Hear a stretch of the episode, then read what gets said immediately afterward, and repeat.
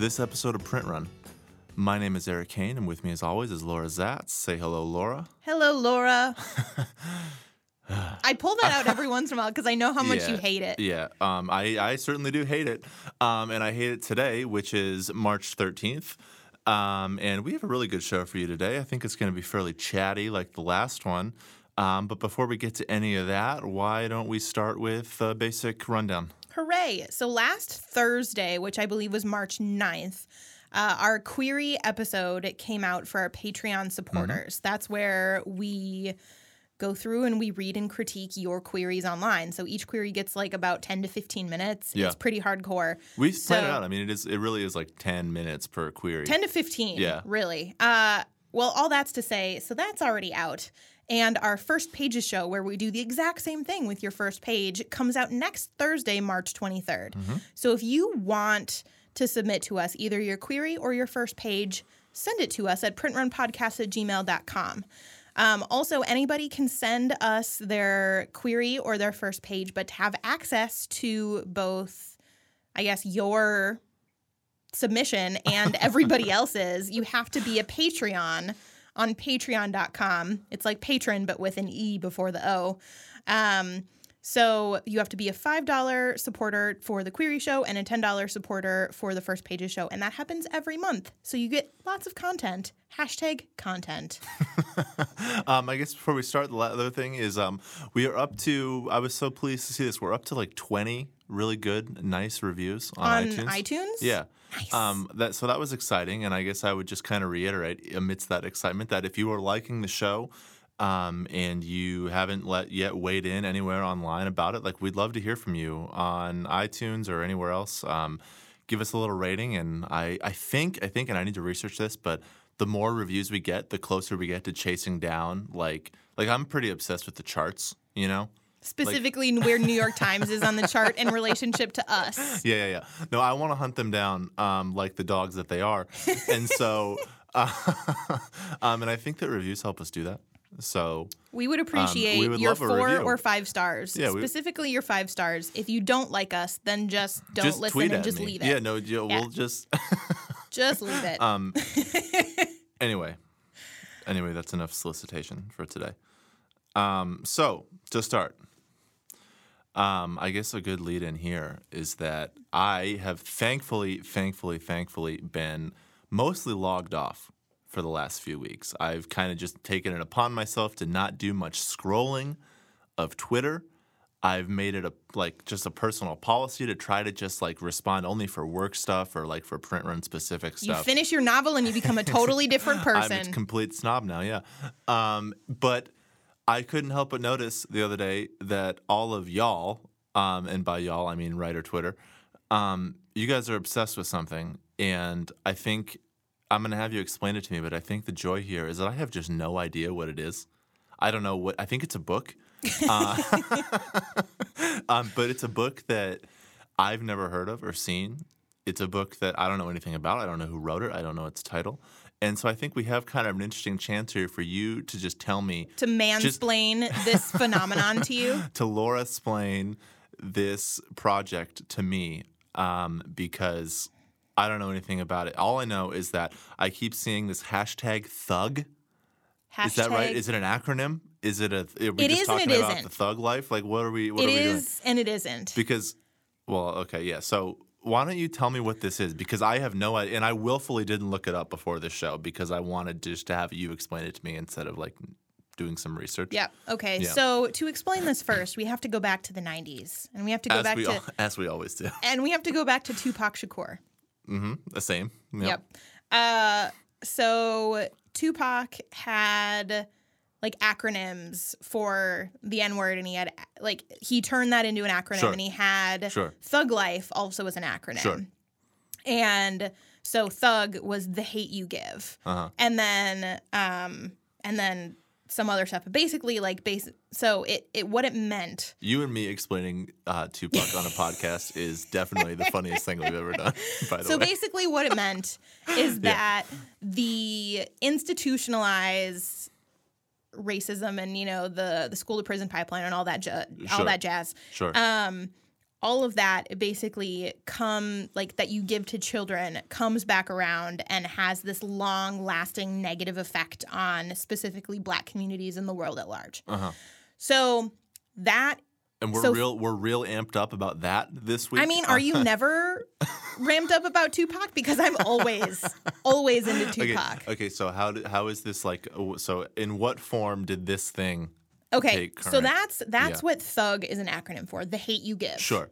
Okay. Okay, got it. Uh, the hate you give is took took that and it's a it's also a book title that launched last Uh-huh. Oh. Tuesday. Oh, it's a book. It's a book. I knew it was a book. All right. So it's a going. Mm-hmm. book. It's a young adult novel Okay. by a woman named Angie Thomas, who is amazing. Okay. Um, and it is the best book of the year. Why is it the best book of the year? Well, for two reasons, Eric. please, please. One, it's just hella good. What's good? So- well, so like I, I don't mean to be like a stick. So part of the reason that I didn't look any of this up beforehand is because I really wanted to like have it drilled down like why this stuff is really good. I believe that it is, and I'm excited to hear about why it is. But I kind of had a sense that this was like a project. I think it hit number one. I saw Pamela Paul Yep. tweet about it how this debuted book- on the New York Times Yeah, bestseller list yeah, at number it one. debuted at number one. So this is a this is a phenomenon. This is a phenomenon. Yeah, and I it see also you it received it received eight starred reviews, okay. which is an insane amount. If you get one starred review, Where that's a huge getting? deal. Where are you getting eight star reviews from? I can don't even know. I can didn't only even think know of, there like- were eight yeah, no, I places. can only think of like two or three places that even do it. Like which ones? Like I- Kirkus, Publishers Weekly, Yep. and Library Journal. Yep. I don't know who else gives Uh, out the Library star School reviews. Journal. Um, I, you know what? Places probably came up and start like existed Just like just. made up a star. They were like, we're existing Okay. just to give this book a star because it's so good. Okay, so, So- this is what I want you to do. I want you to explain to me to someone who doesn't know anything about this book yet, um, and about. I mean, obviously, you know, I don't read that much or any, I guess, at this point, YA literature. Um, why is this book at number one? Like number one, not like why do people like this book? Why is this the book of the moment? I'm so there are two reasons. Yeah. There's in text reasons and then there's um, out of text reasons. So I want to talk about in text reasons first. Okay, please do. So this book, um, it's it's a book that was inspired by the Black Lives Matter movement. Okay, Um, so the main character is a 16 year old girl named Star. yeah, and Star is black and lives in you know the ghetto, the hood, etc. Like this very dangerous, predominantly black community in this urban area. She you've read this um, book. Yes. Yeah. Yes, and I cried like eight times. Where do we know? Does it specify like where? I mean, like I get the uh, at a place but, named like, Garden Heights, which I think is in Mississippi. Okay. It doesn't really Okay, matter. sure, It's kind of an everywhere type All of place. all right. Um, so she lives in this area. She has um she has a younger brother and then she has an older half brother. Mm-hmm. And then her mother is like a nurse caretakery type person. I can't remember. And then her father uh, owns is a business owner. He owns a grocery store and Yeah. he's an ex gangbanger and an ex con. Okay. Um, so already you have kind of this this complicated family structure. Yeah. Um, this girl also, when she was 10, saw her one of her best friends be killed in a drive-by, like by accident, you know, like when they were like playing in the, Mm-hmm. Yeah. you know, whatever. Yeah. Yeah. So she has very intimately experienced the violence that comes with living in an area like she lives in. But Okay. also, you know, her family, there's always this lot of stress because her mom wants to leave and her dad doesn't. And so there's this very intimate stress about, you know, wanting to support the people in the community and the very strong ties that they have there, but also acknowledging that it's, you know, not necessarily a safe or ideal place. Um, Yeah. This girl also goes to a very bougie prep school 45 minutes away. Okay. That's mostly, she's one of two black kids in her class, Uh huh. and she's dating a white boy. Oh. Ooh. Oh. Uh, her dad doesn't know her mom. Everybody else in her family does. Uh-huh. Um, her, so so she has all of these very complicated familial relationships. Uh huh. Um, and you know, gangs are very present. You know, a lot of like there's there's a lot of this is kind of the way it is, and and you know, it's it's not really an us and them kind of situation. It's like you know, I'm very close to this person who also happens to be in this gang, which I don't condone, but like their family and et cetera, et cetera, et cetera. Yeah. So I have not seen a book that that deals with that kind of community and family based relationship so nuanced. So interesting. So you're saying that what we've got here, first and foremost, like if you were to like identify the selling point, um, it's that you've got a book that sort of examines a certain, like you're saying, so a certain like set of relationships, unlike anything. Like you're examining a part of life, a part of a certain you know type of life, More sympathetically and, and in a more nuanced the more- way than okay, I've so- ever seen. Okay, so the more sympathetically and more nuanced, I think, is key there. Um, so it's, I mean, it's it's about representation. Yes. almost. It's a re- it's representing this certain type of thing that doesn't ever get, or it does get shown, but not necessarily in this sort of complex of light. Yeah, it's always like, Because hey, I I, was see- pulled into this yeah, gang and like, look how getting- horrible it is. Let me get out. See, that was, that was going to be my, kind of my devil's advocate question, is because I feel like there are and a devil's advocate question in the sense of trying to tease out what it is about this book that actually makes it very special.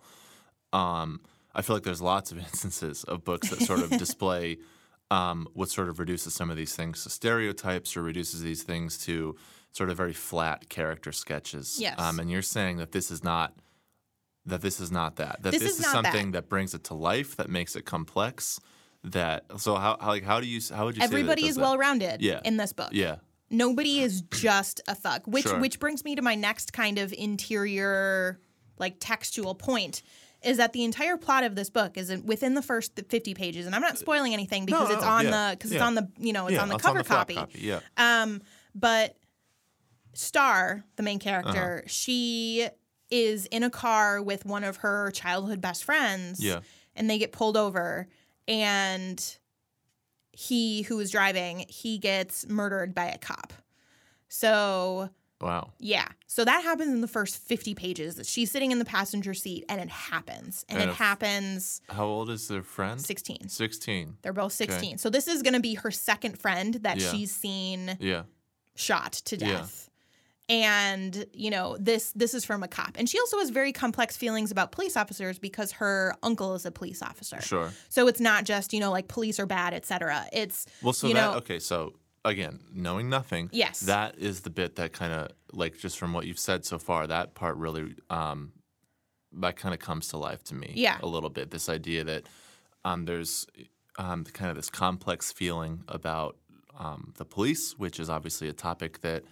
Um, I mean, to is say very present to right say, now. To say it's present right now is obviously a very dark euphemism, but um, I guess like it's interesting that it would be complex because I could see it would be very easy. And this happens, I'm sure that you see this in your inbox anytime something, anything in the world happens. Yep, all the time. You see a bunch of reactionary books that are that like contain some version of what just happened. Correct. You know what I mean? Like you see, like I know, like anytime there's any sort of very high profile police shooting or any sort of thing like this, um, I get a million books that say, my book has this thing that reminds you of X, and it feels very callous and exploitative. yeah. Like look how bad X ex- people are. exa- yeah, and, and like even and even in like the quote unquote good direction where it's like this book shows how bad the police are. You know what I mean? And, and it's but it rings very hollow because it doesn't feel very well thought out and it feels very reactionary. But what you just described sounds much more. I mean, obviously, I mean to call it thought out and nuanced probably doesn't even do it justice because this is a book that seems to have really like connected with literally everyone. Yes. So yeah. yeah. And so the you know, and the rest of the book is kind of dealing with not only, you know, Star finding her voice and and you know, kind of resolving or Yeah. not resolving what Yeah. happens in the shooting and like grieving her friend, yeah, but also finding you know what matters in this community and and you know like how to how to change it and and you know the appropriate level of what finding your voice is so not only are like this this book I, again i don't really want to spoil anything but Yeah. this book not only shows you know like police officers doing something that's scary and Yeah. awful but it also shows riots of you know people in this community destroying the the stores of people who also live in their community. Yeah. You, you know, and so there's there's kind of this this very uh, I keep using the word nuanced, but that's really all I have because there's nothing else like it, and that's what Well, it distinguishes feels like it. it feels like when you you keep saying nuanced, and what it sounds like maybe you mean is just real. yeah, because I feel like a lot It's of this, complex. a lot of this stuff, as we see on, you know, news networks or anywhere else, things get reduced to whatever narrative kind of, you know, everyone everyone is trying to tell a story with this stuff, and that story is not often the most complex version of events. It's the one that either, you know, you got good guys and bad guys, and um, it sounds like this this is not that. this is not And that. It's and that sounds that sounds really good. I mean, I can see why outstanding. that would be so. But all that stuff, um, that's all like what you just described to me, is all. It's all literal. Yes. If that makes sense. That's all. that's all stuff in the book. In the book. Very literal, and I can think of a lot of. Um, terrible books that have a lot of really interesting stuff in them. I mean, Yeah. you read things all the time where it's like this crazy shit happens and then it's like, well, that would be really cool if someone good was writing it, you know what I mean? So like talk to me about like again, this is a this book is number 1. Debuted at number one. It debuted at number 1. Like there I, I find it very hard to believe, and maybe you can correct me if I'm wrong, that simply the fact of representing these things would propel a book to number one.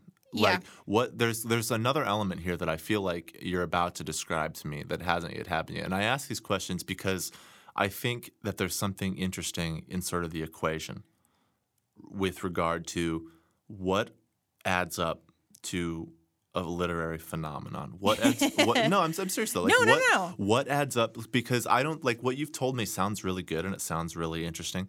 Um, but like I feel like we're missing the total picture yeah. of what's number one about this book Yeah. yet because like Well, I'm I'm Yeah. I I have the answer, but Yeah. I I do want to No, so like in- intra so like intra book. There's one more thing to mention is sure. and that's that the um the voice is really really authentic sounding. You know, like it's not trying to sound too literary or you know like there's a very clear like cadence change Yeah. between the inner like monologue and the way that this character person, it's third person. um, it's it's first person, Okay. and, and it's there's very there's a very interesting exchange between how, like, I, I mean, I have an anthrop- anthropology background, so the, so the term that I'm familiar with is code switching. Yeah. So like Yeah. you know you don't you don't use certain words with your grandmother that sort Uh-huh. of thing like code switching, and so. A big part of this character's life is that she's always code switching. So Yeah. how her interior voice is is a lot different than the voice that she uses at school. Yeah. And that's a lot different than the voice she uses around her friends from her neighborhood sure. and like seeing that like very um it it shows kind of the different spaces that this character occupies Yeah. and kind of the the the different like the complexities of the various relationships in a way that like another author probably couldn't have handled. Yeah. Um, so, so- why another author? Like talk to me about the author then. Like So so okay, so the author not only is she like very good at what she does. she's a good But so here's here's the second part of why yeah, you were you were this gonna book- you were gonna start telling me about things Yes. beyond the pages. things themselves. beyond the pages which of the I think, and let's let's not rush through this. Um, I feel like that's a big key it's to hitting the huge key. bestseller list, to hitting number one, is to having something beyond just the book.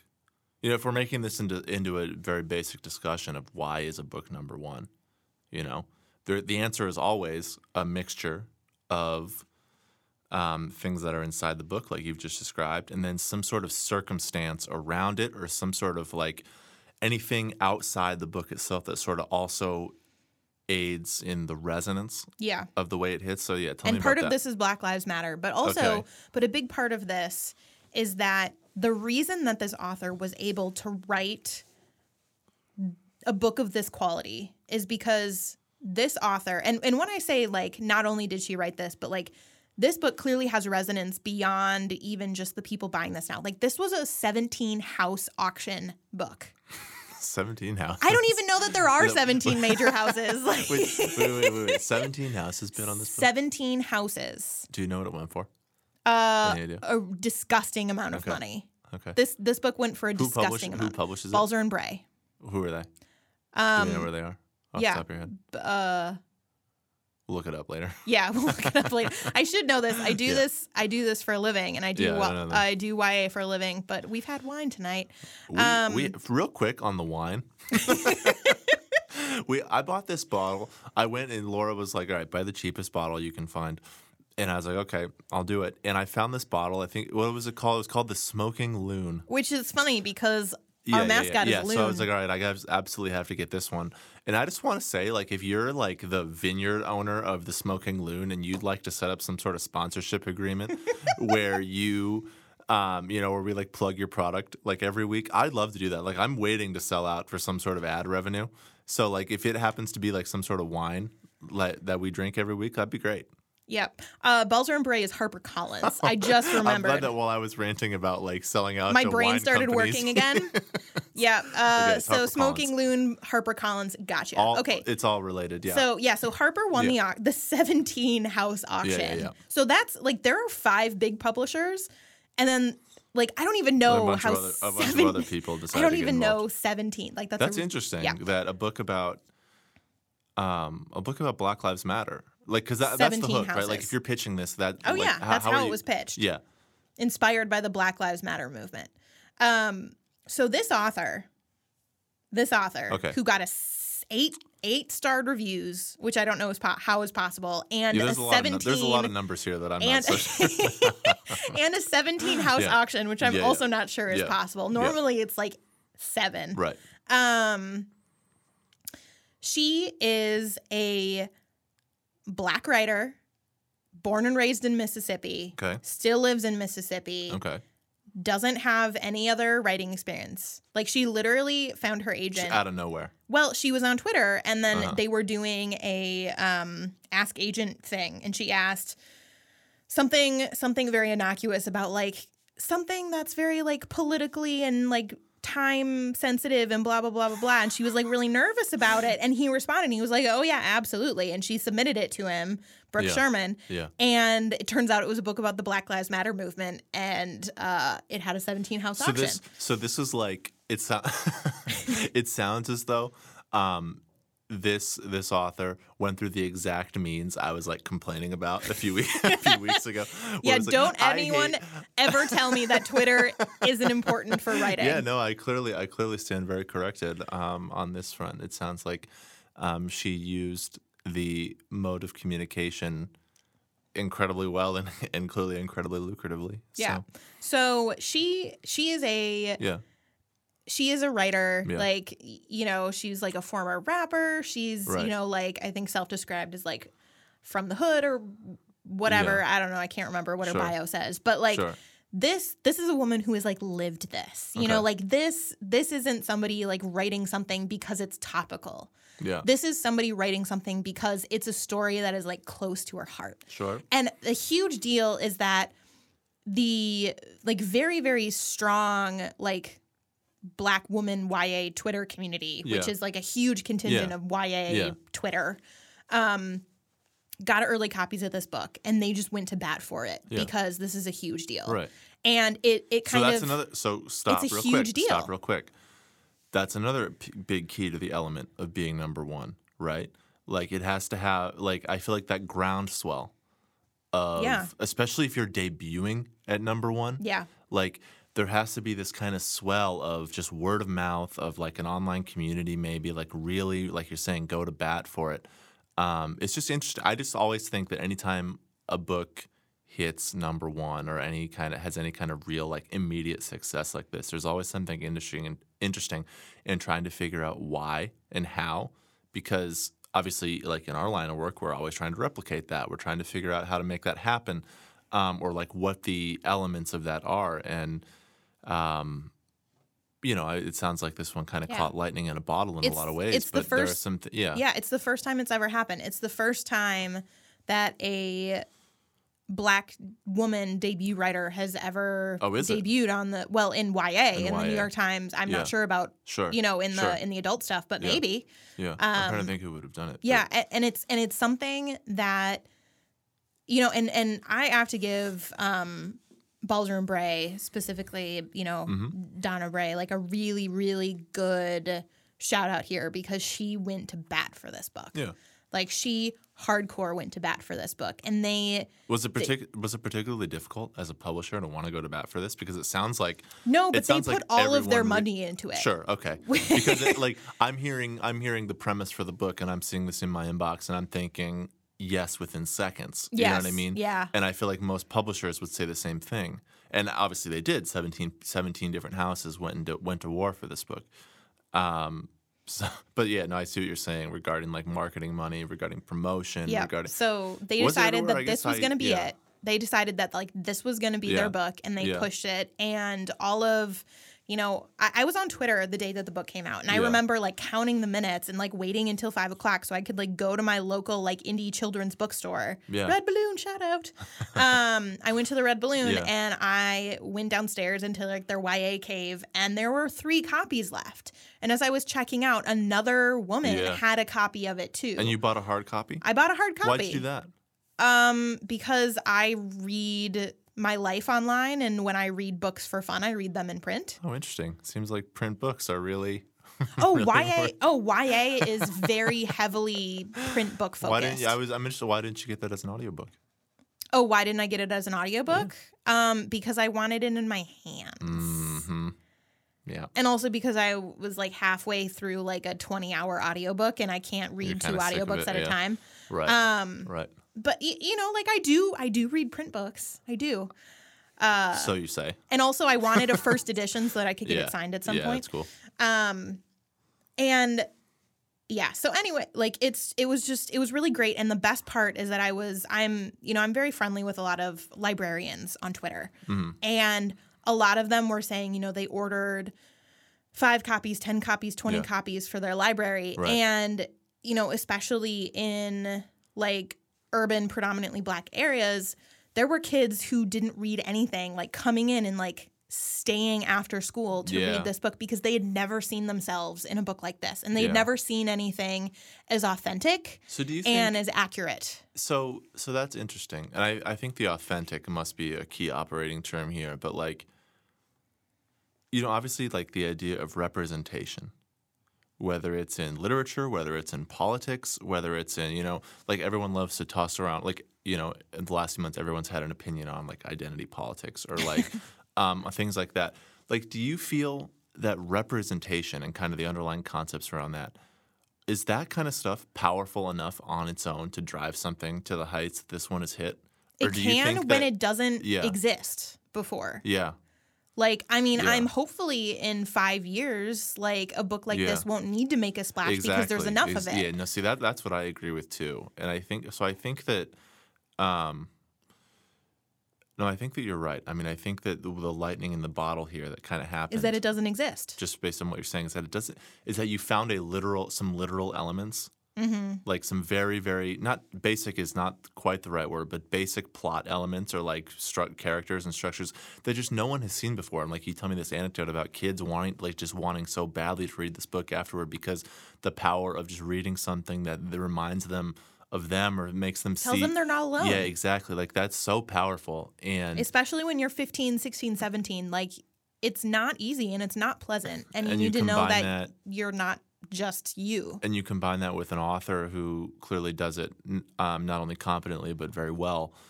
Um, I, I can see why I can see why it's powerful. It was very Um, good. and that's that's fascinating. Um, I'll have to, or maybe I'll have to borrow your copy. well i have it upstairs and it's and it's red it's all finished Fair enough.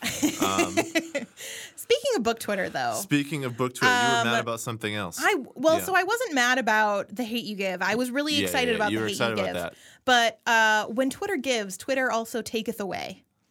And Twitter also maddeth online. um, yeah, yeah, yeah. um, so last week, Diana Gabaldon, Uh-huh. who is the author of the Outlander series, who I have beef with beyond the show, and we don't need to get. Maybe we'll do it some other Do time. we not? I kind of want to. I don't know what it is. I'm kind of interested. We don't have to, and I'm just Okay, saying. trigger willing- warning for sexual assault. Ooh, man. Cover your ears. Uh, that was the inappro- That was an inappropriate response to you saying trigger warning. But, in okay in outlander uh-huh. they have the the hero get raped and Uh-huh. then the way that he gets over it Uh huh.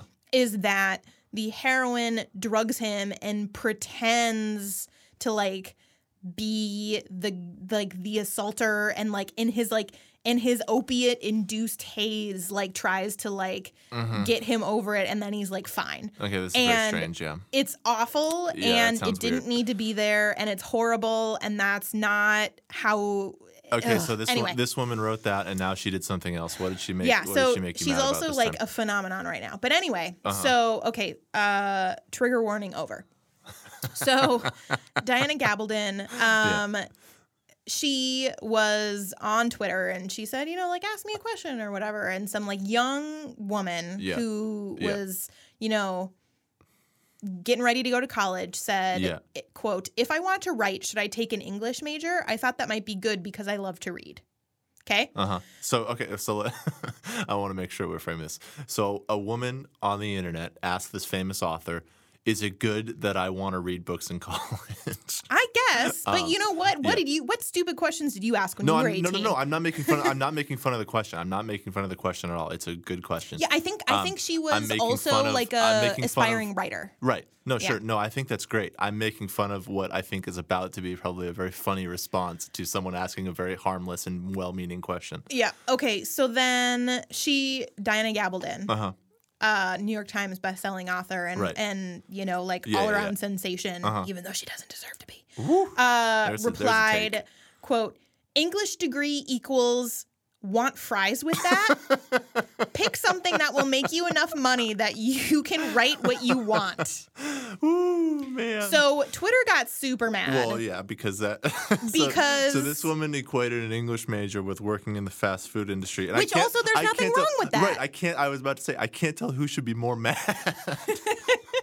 um. So, wow. So we don't need to go like super deep into Yeah. why that's problematic. Except for number one, like saying basically like denigrating people that work in like food service industry is really shitty. Right. And number two, um, equating like a degree in learning uh, important skills like critical thinking Yeah. and clear communication, Right. and also like doing something that you love apparently doesn't matter as much as like making a lot of money, which is also shitty because you know what? She's a fucking writer. And you know how many writers make as much money as she does? Very few. Very few. Yeah. And so it's really shitty of her to come across and saying, like, oh, well, okay. Anyway, Right. off high horse. Right. So that's not really the, So the- what I want to talk about Everyone today. got mad at Diana yes. be- because she said that getting an English major is silly. Yeah, and that you couldn't abs- you absolutely couldn't get a job with that. Never mind that we have two people sitting in this recording studio with English majors who are doing just fine. Yeah, no, it, it is a silly point. Um, and that's a there's a larger point in there. I think about um, college education and what a degree even means, and whether any of you know a bunch of stuff that has nothing to do Blah with blah book- blah. a bunch of stuff that a bunch of stuff that has nothing to do with books that Yeah. makes her wrong. But let's talk about um, let's talk about book stuff. So, so that that made me thinking. Yeah, That that made me get thinking. Uh-huh. And like like you know like fuck her for telling somebody to not like do or pursue what they love in their life. But also I was thinking, you know, like do college degrees and graduate degrees like really really matter if you want to be a writer? right. And so that got me thinking about the dear old MFA. Mm. uh, the yeah, the MFA, um, the writing MFA, Right. and Right. it made me think about it. You know, like does it matter? Uh huh. Like in this business, if you want to be a writer, does an MFA matter? Okay, so I feel like a lot of this is going to come down to the sorts of stuff you and I work on Mm-hmm. to some degree. Um, because I would I would say that I mean there's one in terms of graduate degrees, not MFA stuff, but in terms of graduate degrees, I think like let's start there. There is a point to make that if you're working in something that isn't fiction, a graduate degree can be incredibly important.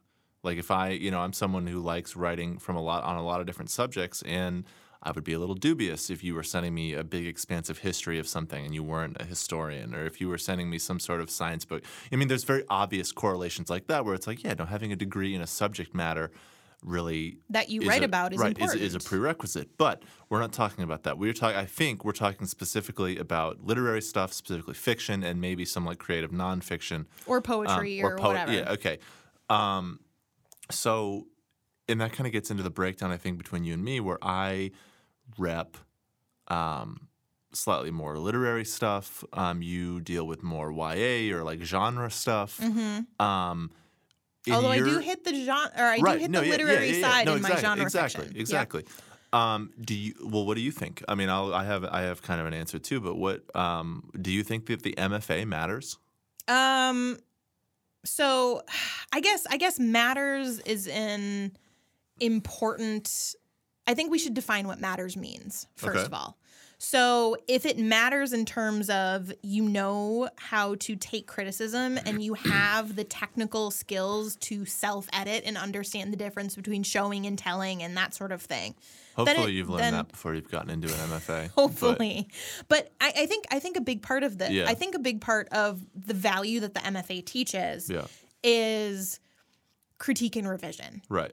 And so like that is as an agent that is an invaluable skill that Yeah. my authors have because Sure. like i want to be able to give my author note Yeah. notes or i want you know the editor to be able to give the author notes and then not have them like freak out and throw a hissy fit or not be able to do the changes Right. so that's a very valuable thing because an MFA teaches skills, right? Maybe. I mean, I- on some level, it does. I mean, well, so I think I might push you on that. I don't know that an I don't know that an MFA, um, and I'm sure people with MFAs will, you know, call in, call in. We're not like a radio drive time show. We should be. That'd be We, fun. It'd be someday gr- we'll do yeah. that. If we if we get enough Patreon dollars, we'll Yeah, do a yeah, live exactly. show one day. Um, but I'm not sure that the and this is going to sound crazy, but I'm not sure that the MFA teaches anything. Ooh, No, I and I mean that, and I'm not sure that that's a bad thing. Um, the MFA, I don't like people oftentimes in queries and in their writing life, they think of the MFA as like you like you just said, the obtaining of a certain set of skills that then means you get to go be a professional writer, as though the MFA is some sort of pre-professional degree. And I think that that is a very, very flawed way of Yeah. looking at the MFA. And I think that if that's how you're looking at the MFA, and again, I mean, I'm not here to tell you what to do with grad school. Like, please don't. T- I'm just giving. I'm giving one man's opinion as someone who talks to a lot of writers and is a writer himself. And I've I, like when I got out of college, I applied to an MFA. Um, I wanted to go to Iowa, and I applied and didn't get in. And now I'm doing this, and maybe I'll apply again someday. suck it, Iowa. Yeah, but you know, what- you know what I'm saying. Like, like I don't dislike the MFA, and I like it a lot. I think there's a lot of really good to it, but I'm not sure that it like gives you some sort of. It doesn't give you a leg up. Um, It do- Not to well, me. It doesn't give you a pre-professional like you know. If I went, it doesn't give you a necessary set of skills that you need to climb a rung. As though if someone is looking at your resume, and if you don't have the, it's not like an MBA. You know what I mean? Or like Yeah. some sort of thing. It's not a barrier to entry. Exact. That's exactly the way to put it. Um, but and and a lot of people think of it that way. They think that if I get the MFA, then as soon as I come out, then I am a writer. And you are, but that doesn't But you were a necessarily writer mean. before you but that- went. exactly. That doesn't necessarily mean anyone has to listen to you. You know. And for me, the thing that that I like about the MFA, um, the only and the, I say the only as though it isn't a big thing, but it is a big thing. Um, it means that you're you took two years or three years, however long it, it took, to really, really focus on getting better and spending time with it. It's a it's a demonstrable amount of seriousness Yeah, that that's true. that I think um, obviously you can have that in the rest in other lives with your writing, but like to say I went and got an MFA, um, it doesn't tell me that you're a great writer. It doesn't tell me that you're um, somehow more equipped to handle the rigors of the publishing life. But it does tell me that for a couple of years you decided to make the, this this bit of your life a priority. And that I think that there's something to that, and that matters. And it's like if you're passionate about writing, and it works for you, and obviously there's all sorts of you know further considerations regarding cost and funding, and you know the cost of school and everything. But like, um, there there's something there I think with regard to making it worthwhile on the sense of this is something you feel you're definitely driven to do, and you're going to set aside time to go do it. And I and I guess I, there's a, there's a bit of that that I respect, but like I get a lot of, like there's not any noticeable difference in quality in the, Absolutely in the submission. This is and this is the hard truth. There is no difference in quality from the submissions I get that are from people who are in MFAs or have gotten MFAs and people who aren't. I have one author in my list that has an MFA. Yeah. And then the author got the MFA and they, they just happened to write science fiction. And then they decided to turn around and get a science degree because they wanted their science fiction to be sciencier. Interesting. Like that mattered Yeah. to them more than the MFA. Right. And Um, like when I when I see a query Yeah. and I see the bio and somebody says that they have an MFA from wherever, Yeah. that doesn't make me go, ooh. That just Yeah. goes, okay, they have an MFA. Yeah. Does that happen to you? Yeah, no, I think I'm pretty close to that. I think that I, I mean, I, as, as someone, I mean, just on a very personal level who was interested in it for a little while, um, you know, I did, I spent some time like, re, you know, like I researching the different programs and knowing who's where. So it's like sometimes if I hear someone's from a certain place, I think, oh, well, then maybe they worked with so and so, or you know, and there's Yeah. some, there's like something interesting there, but like it doesn't make me any more interested in signing them. It's not like I would sign a book I wasn't going to sign anyway just because the author has an MFA. You know what I mean? Um, I don't know. Like to me, and this is something you know, you and I read sort of a little article here um, that kind of gets you know at the bottom, which is the MFA isn't going to teach isn't going to teach you to find your voice. It's not going to teach you that. And the voice is what gets you signed. The voice is what gets you signed. What the MFA can do is it can make you a lot two years specifically focused on finding your voice, but it's not going to teach you that. Like the MFA, I feel like in any writing program, like I did, you know, I did a very specific, you know, fiction writing degree in college. Like it's all what you make of it. You know, like it's you writing. Like the reason that's valuable is not because it gives you some sort of certification. It's because it means you spent time writing. It means you spent that time and like But so don't know. here's but here's my thought. So Yeah. I'm thinking back to our episode last week uh-huh. when you talked about your friend who's one of the best writers that you've ever met and Oh, when the he baker. the baker Yeah, when he graduated college he took a job as a baker because Right. he wanted a low stress set hour job where he could just like do like use his body Right. so that his mind Right. was refreshed so that he could write and Right. that he's never been more productive Yeah. and that he's never been better Yeah. And like it's one of those things where I, it's also true that you don't have to like having an MFA is not the only way to devote a certain amount of time Absolutely. to oh, absolutely. to developing your voice because Yeah. doing something like becoming a baker or like working Yeah. at Starbucks like those things or like slinging french fries are Yeah. legitimate ways to carve out space in your life well, I think for yeah. your writing And I think well, not only does it are there wa- these are ways to carve out your space in your writing, but it's also ways like there are certain things you can do in your life that get you out of that college setting that help you find your voice. Like like who knows if like I've found my voice, but if I have, it's not because I spent all those years in college writing. It's because I went out and lived and did all this stuff and kept writing amidst all these other life experiences and went out and tried to like be in the world for a while, you know? And so like someone who was a baker or is a, you know, fast food services worker or someone like that, like that's gonna like the thing that often gets discounted i think when people are like making fun of people who are like saying want fries with that it's like they treat those people as though they've stopped thinking while they do that. You know what i mean? Like the per- as though the person who is saying want fries with that doesn't have the entire depth of an interior life or that- dreams and hopes dr- and like and, using like- that as a way to get somewhere and- else. or and as though like that work experience and that those hours spent during the day aren't somehow affecting that person in the way they think and the way they just kind of if they're writers the way they write um, all these things. And I would like to say that that real experience is another reason why Angie Thomas was so successful with The Hate You sure Give. sure. Because yeah. she lived it. yeah. No and i mean so i guess like i'm trying to think now like which of my favorite authors have mfas and there are a few. You know like karen russell has an mfa i love karen russell. Um, you know there i can think of a I lot I love of that you know that your favorite authors either have MFAs or don't.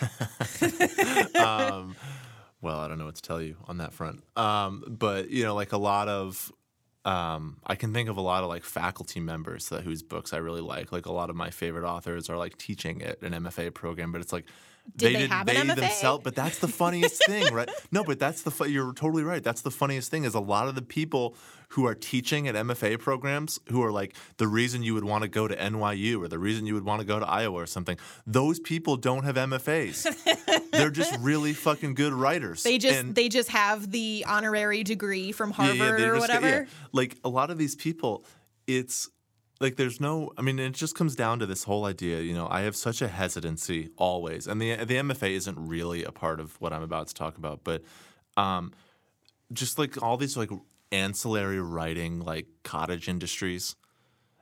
That just it's all like trying to devote like create some sort of process and pipeline around becoming a published writer and finding your voice and it's just it just doesn't work like that guys it doesn't and like you can do any of this stuff and it all might work for you but if at the heart of it you're not like trying to just like find yourself and really working on it you can do that anywhere and if you need to do it through an mfa that's awesome like It- please it's do it equally as effective and as going on Twitter like- and asking a random question to somebody. well it might be it might not be for you like might be. it, it might be for someone it might not be for someone else like and it's you know i guess my thing is like do what you need to do you know and what some people need to do and it or is they need you know to be what they want to be as a writer is to go get an mfa and i think that's awesome like i don't scorn the mfa at all and a lot of people love to use it as kind of this punching bag but like i don't at all because i think that most people who are there are um, They care. they're there because they felt that they needed to be, and that's awesome. But it doesn't make them any more suited to someone who thought that they needed for their own writing to go do something else. or any less And, suited. and by virtue, that kind of makes the degree, like the piece of paper you get at the end of the program, a little bit worthless. even if the year, like what's useful about the MFA is the years spent, not the degree at the end. Like someone who goes to med school, the real, you know, one of the key uses of going to med school is then being a doctor at the end, you know? Like what's useful about the MFA has nothing to do with the piece of paper you get at the end. It's you don't like all of a sudden get to practice writing on Exact, people. exactly. like, so I don't know. And I mean, obviously, you know, I think one of the pitfalls of the MFA is it does tend to create a lot of similar sounding people. Um, and I don't know if you see this much in YA, but like the, you know, there's just like a certain style that just just feels very, it's very MFA. I see that in genre fiction a lot. Yeah. Like the person who's gotten an MFA in like science fiction or like Yeah. fantasy or whatever, Yeah. it's that they're they're more aware of a lot of like tropes and especially with craft and kind of a little bit less willing to play with them Yeah. because they like know the rules and they've been taught the rules. right. But that's Yeah. not I mean, but like one of the best science fiction pieces I've ever read is by one of my authors who has an MFA. So again, like hashtag not all MFAs. yeah. Anyway, I mean, I, so I think Yeah. that I think that it works in a lot of ways. Um, I don't know. I mean, there's no real. The, the point here is that there's no real conclusion to draw, and so for this woman to say, um, what you should major in or It's just, you know it, it doesn't matter it's just this. Well, I mean, it does. It does matter for you, but it doesn't. matter for us it doesn't matter it's just matter such a stupid thing to get mad about, in terms of like, you know, having like an answer key answer to it. Like, so I don't quite understand what this woman was thinking, but i don't know I don't know. Anyway, in terms of you know telling people what we think whether we're qualified or not um i think it, i think it's not time qualified. uh we haven't done a mailbag in We a while haven't. You're right. Let's do. I some. think we should do a mailbag. Okay. So again, uh, before we start, if you have a question for Print Run, and it's not one about like specifically queries or specifically opening your book, because Yeah. we have special episodes for that. Yeah, like the query stuff, the first pages stuff. Like uh, people ask us a lot of stuff that's like, you know, What's the word count? Yeah, this format, uh, uh, those kind of stuff. Like we address a lot of that in our special episodes. So, Yeah. um, But so good- we yeah. talk about everything else on our regular episode mailbag. right. So we've got a couple questions right, in so- lieu of a pub tip or a right tip. All right. Yeah. Read me the first question. Say I see an agent having great interactions with a client on Twitter. The agent was already on my wish list, but seeing the way they are with their client made me love them even more. Is it creepy and stalkerish to mention in my query that their social media interactions with clients is part of what drew me to them? Hmm. I don't think it, I don't think that matters much to me. I don't think I, I mean, but I'm like different on social media than maybe you are. But if someone said like I like the way you talk to your authors online, I would probably I would I don't I don't know like I You would thi- light their query on fire. no no no no no I don't think it would bother me one way or the other. I think that um, like if it was like super specific where it was like this person was like I don't know like if it got weird maybe but this was as, as framed this is this to me isn't that weird. it's not to me this is not stalkerish. What do you think? I would love to say that I really hope that this question is about me. Well, it's not about me because like I my I don't the- I don't know. I have a really good time with my authors on Twitter, at least the ones that are there. I have a good time with your authors. I know. I know. Um no, I mean what that what that really shows Yeah. me yeah. is not well it, it's that you you understand and appreciate the way that I do business and the types of relationships I like to have with authors because that's that is like as a writer like signing with an agent that's a very important consideration you know like you know how casual is this going to be and some people Yeah. want it really formal and some people Right. want it not Right. um, I tend to default towards kind of not formal Right. unless that's kind of the vibe I'm picking up from the author. Um, and, you know, that sort of thing, like, it tells me what you want, but it also tells, like, as a as an author, like wanting an agent, but it also tells me that you've done your research. So something like that, you know, I'd love to. I I, I would prefer it if it wasn't like on November twentieth at seven twenty two p.m. You said this, like that's a little creepy. But it's like, but it's like you know, I respect like the the the support and like especially like the public support Yeah. and your presence online and the way that you interact Yeah, with yeah, yeah. Authors both yours and not like that sort of thing like sure. phrasing it like that is very nice Yeah, don't be too specific. I yeah not yeah just Uh, don't be like this this yeah. particular thing made Yeah. me want to love you Right, right, right. um All right. Now let's do the next yeah, question. okay. That's that's pretty good for that one. All right. So here we go. What makes the timeline of one contract negotiation different from another? ooh Well, there's a lot of things I feel like that could be. I mean, it's how fighty we are yeah. Um, it comes down to wait okay but first before we do this what? Um, so you've you've done a lot of contracts from the editor side, Right. and I've done a lot of contracts from the agent Right. side. What is your longest contract? How long it took? How long it took? Um, but I had some that took a couple months. yeah. What's your um, shortest? I don't know. Someone signed the boilerplate that as soon as we sent it, they said that great. Yeah. I mean, like- my shortest was four minutes. Yeah. My longest was four months. Yeah, no, I mean, it, I think it, I think it varies based on um, the priorities of the author. Number one, um, because you know some authors are very interested in various bits of subrights, are very interested in um, certain pay structures or whatever that maybe in a house isn't particularly interested in providing. How um, much you got to fight for it matters. Yeah. Um, how much? Yeah, exactly. Like how dug in on certain issues an author or an, I guess sometimes an agent. I mean, usually it's, um, well, I guess like it's usually the agent. Agents are the ones that make the process take a long time. I'll say yeah. that. Um, Sometimes sometimes we like if we want to dig in on something, we'll just sit on it for a little bit. And like you guys play the waiting game where like we'll wait like a week and you guys will wait like 10 days Right. and then we'll wait like 2 weeks yeah, or whatever just to like and that's how everyone gets yelled at by their bosses. I know that's why because you're supposed to get yelled at so that we get what we want. Oh well, But- what kind of relationship is that? We care about Um, our author. That's the relationship about we our care about. So that's one thing. But I I mean, really, the the shortest contracts ever have happened to me because I have done, or my agency specifically has done business with the imprint before. Well, that's the thing is most of yeah, most contracts are already mostly negotiated between an agency and a house because if they've done the business they've done before. business before. They've got a boiler tr- boilerplate. They've um, you know already negotiated certain points. You know, we for should prior explain. authors. We should explain what a what a specific agency boilerplate Okay, so is. I mean, what I mean by that is like when an agency and a, a publishing house get together and start talking about a contract, you know, they come to terms on everything, right? Something then- kind of standard. Sure. And then the next time that agency sells something to that house, they work not from square one, but from wherever that wherever that last contract was, even if it's like a different author usually. Yep. And so you end up um, sort of having already talked about all the points that you're gonna you would have talked about this time through. Um, so I think what takes a what takes what makes things take a long time is when you have an author who has a very different profile or set of needs than the previous one that your agency um, made a deal with that house. you or know? it's a new imprint, Ex- or they, exactly, or like- you know, they've moved their contract Yeah. from in-house to out-of-house or something like that. So when something when something really drastic in terms of the situation changes that requires renegotiating of terms that have already been negotiated, I think is what makes it take a long time. yep. Next one.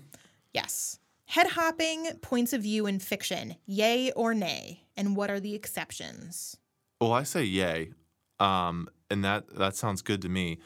Um, the nay for me would come down to how invested do I end up feeling about all these characters? Because some people bounce around too much, and you never end up feeling like you're You know anybody? you know any yeah exactly you know anybody or you're that like invested in their story or you see them grow um, but no head hopping is great especially if you can use those different perspectives to kind of play off each other and make the reader feel more knowledgeable than the characters and things like that I would like a caveat though. Please. So, when Erik and I are talking about head hopping, we're talking about different chapters or specifically different Yes, sections yes, yes. being in somebody else's point of view. yeah don't make it tricky What's not allowed, and this is there are no exceptions to this. What is not allowed is going from one person's point of view in a scene to just another person's point of view in a scene. Like if if you know, like character one, we know what they're thinking, and then character, and we don't know what character two's thinking, and then like two pages later, we know what character two is thinking. That is not allowed. right right, no it's It gotta not allowed. like structure matters um, because structure gives the reader something to understand and hold on to in terms of the way a story is being told So in every scene, pick who's going to be the point of view and go with it. But as far as like multiple points of view, as long as they add something, then Yeah. absolutely yay. yeah all right so last one Last one. and let's um, let's each name one thing for this. What are some of the most common misconceptions you've encountered about the publishing process, especially for debut authors? Wow. Um so uh that the work is kind of over. Yeah, that's a good one. Like That's a li- good one. not not that like writers I shouldn't say I shouldn't make it sound like writers like get the publishing deal and they're like good I can just like sit back and get Right, money. right, But yeah. but more of like they weren't aware of how having a team does not diminish the amount of work that you do. It just Right. changes what types of work you do. Right. So you're not you're not completely on your own or it's not just you and your agent or whatever like making edits to things. You have Yeah. somebody else but like you're still required to make those edits. Yeah. And you're still required to, you know, help the publicity team like do their jobs. Yeah. You know, like it's not just like people are doing stuff for you. Yeah. Um, okay, so mine is, and this is a little bit callous, um, is that your publisher cares as much about your book as you do. Youch. Um, it's happened though. I mean, I've seen it. It's you know every debut, especially with debut authors. You know, this book is their baby. It's what they've built, spent their whole life building towards. It's what you know. It's their whole everything has been poured into this book, and with good reason. Um, and they finally got the book deal, and then they find out that. Um, you know, they're one book on the list, and they may not be the most important book on the list. You mean their emails won't get answered within two minutes? Exa- well, I mean, there's, and I don't mean this in terms of like, oh, those silly authors. Like a lot of the time, this really sucks. Um, and the, uh, publishers drop the ball on this a lot. Like I'm on the writer's side here. Um, but I do think it happens. I do think that um, publishers sign books uh, for a lot of reasons. They sign books that are not all like the reason is very rarely this is the greatest thing I've read in my life, and I want to devote my entire professional life to it. Wouldn't that it. be great if every book that you read was better than the one before? But like even the ones you signed, like people sign things because that's it's the right thing to sign, and that love is often very professional and not personal. And so sometimes the feeling that happens when an author is so emotionally invested in a project comes off as very different than what a publisher is willing to give them. And there's a certain amount of sort of a there's a discord that happens that the author kind of has to you know deal with in terms of well the enthusiasm is going to have to still come from me you know and not from the publisher that I've linked up with always. And a lot of times it doesn't happen, and it's great, and everyone has a wonderful time, and um, you hit number one um, before you even you know debut, and everyone lives happily ever after. But Um, on beds full of money. similar similar to what you're saying like the work isn't done when you get signed and And it also doesn't happen immediately. Like things take a long ass time. like one thing um you know like as an editor and i know we're kind of going a little long here but i want to talk about it um i had a colleague once who talked about this a lot and she said that the most important thing you can do as an editor with a book you really care about is if you want to make it a bestseller the first thing you have to do is make it a bestseller in-house. And that's it's it's because it's not a given. Like you have to make your colleagues at the publishing house care about the book and it's not going to happen always. And it's this process of getting people invested of getting an entire house and a company behind this project in terms of enthusiasm. And um, i say that it's difficult in a process to say that a lot of the time it doesn't happen and that's what kind of leads to sort of this emotional disconnect i think between debut authors and um, the house, the team, as you mentioned, that's supposed to be around them trying to promote with everything they have. Not every author gets to be a front list Exactly. author. But Exactly. And that's fine. That's okay because mid list authors make a good Yeah, money. No, it's fine. Make a good it's amount of money. totally fine. It's just a perception game. Yeah. And on that happy note, yeah. Uh, thank you so much for joining us on this, our 21st episode of Print Run. Remember, next Thursday, March 23rd, is our first pages show. Get us your first pages at printrunpodcast at gmail.com. Also, if you want, us, want to send us your queries, we're not going to be mad. Remember to review us, and we will see you next week. See ya.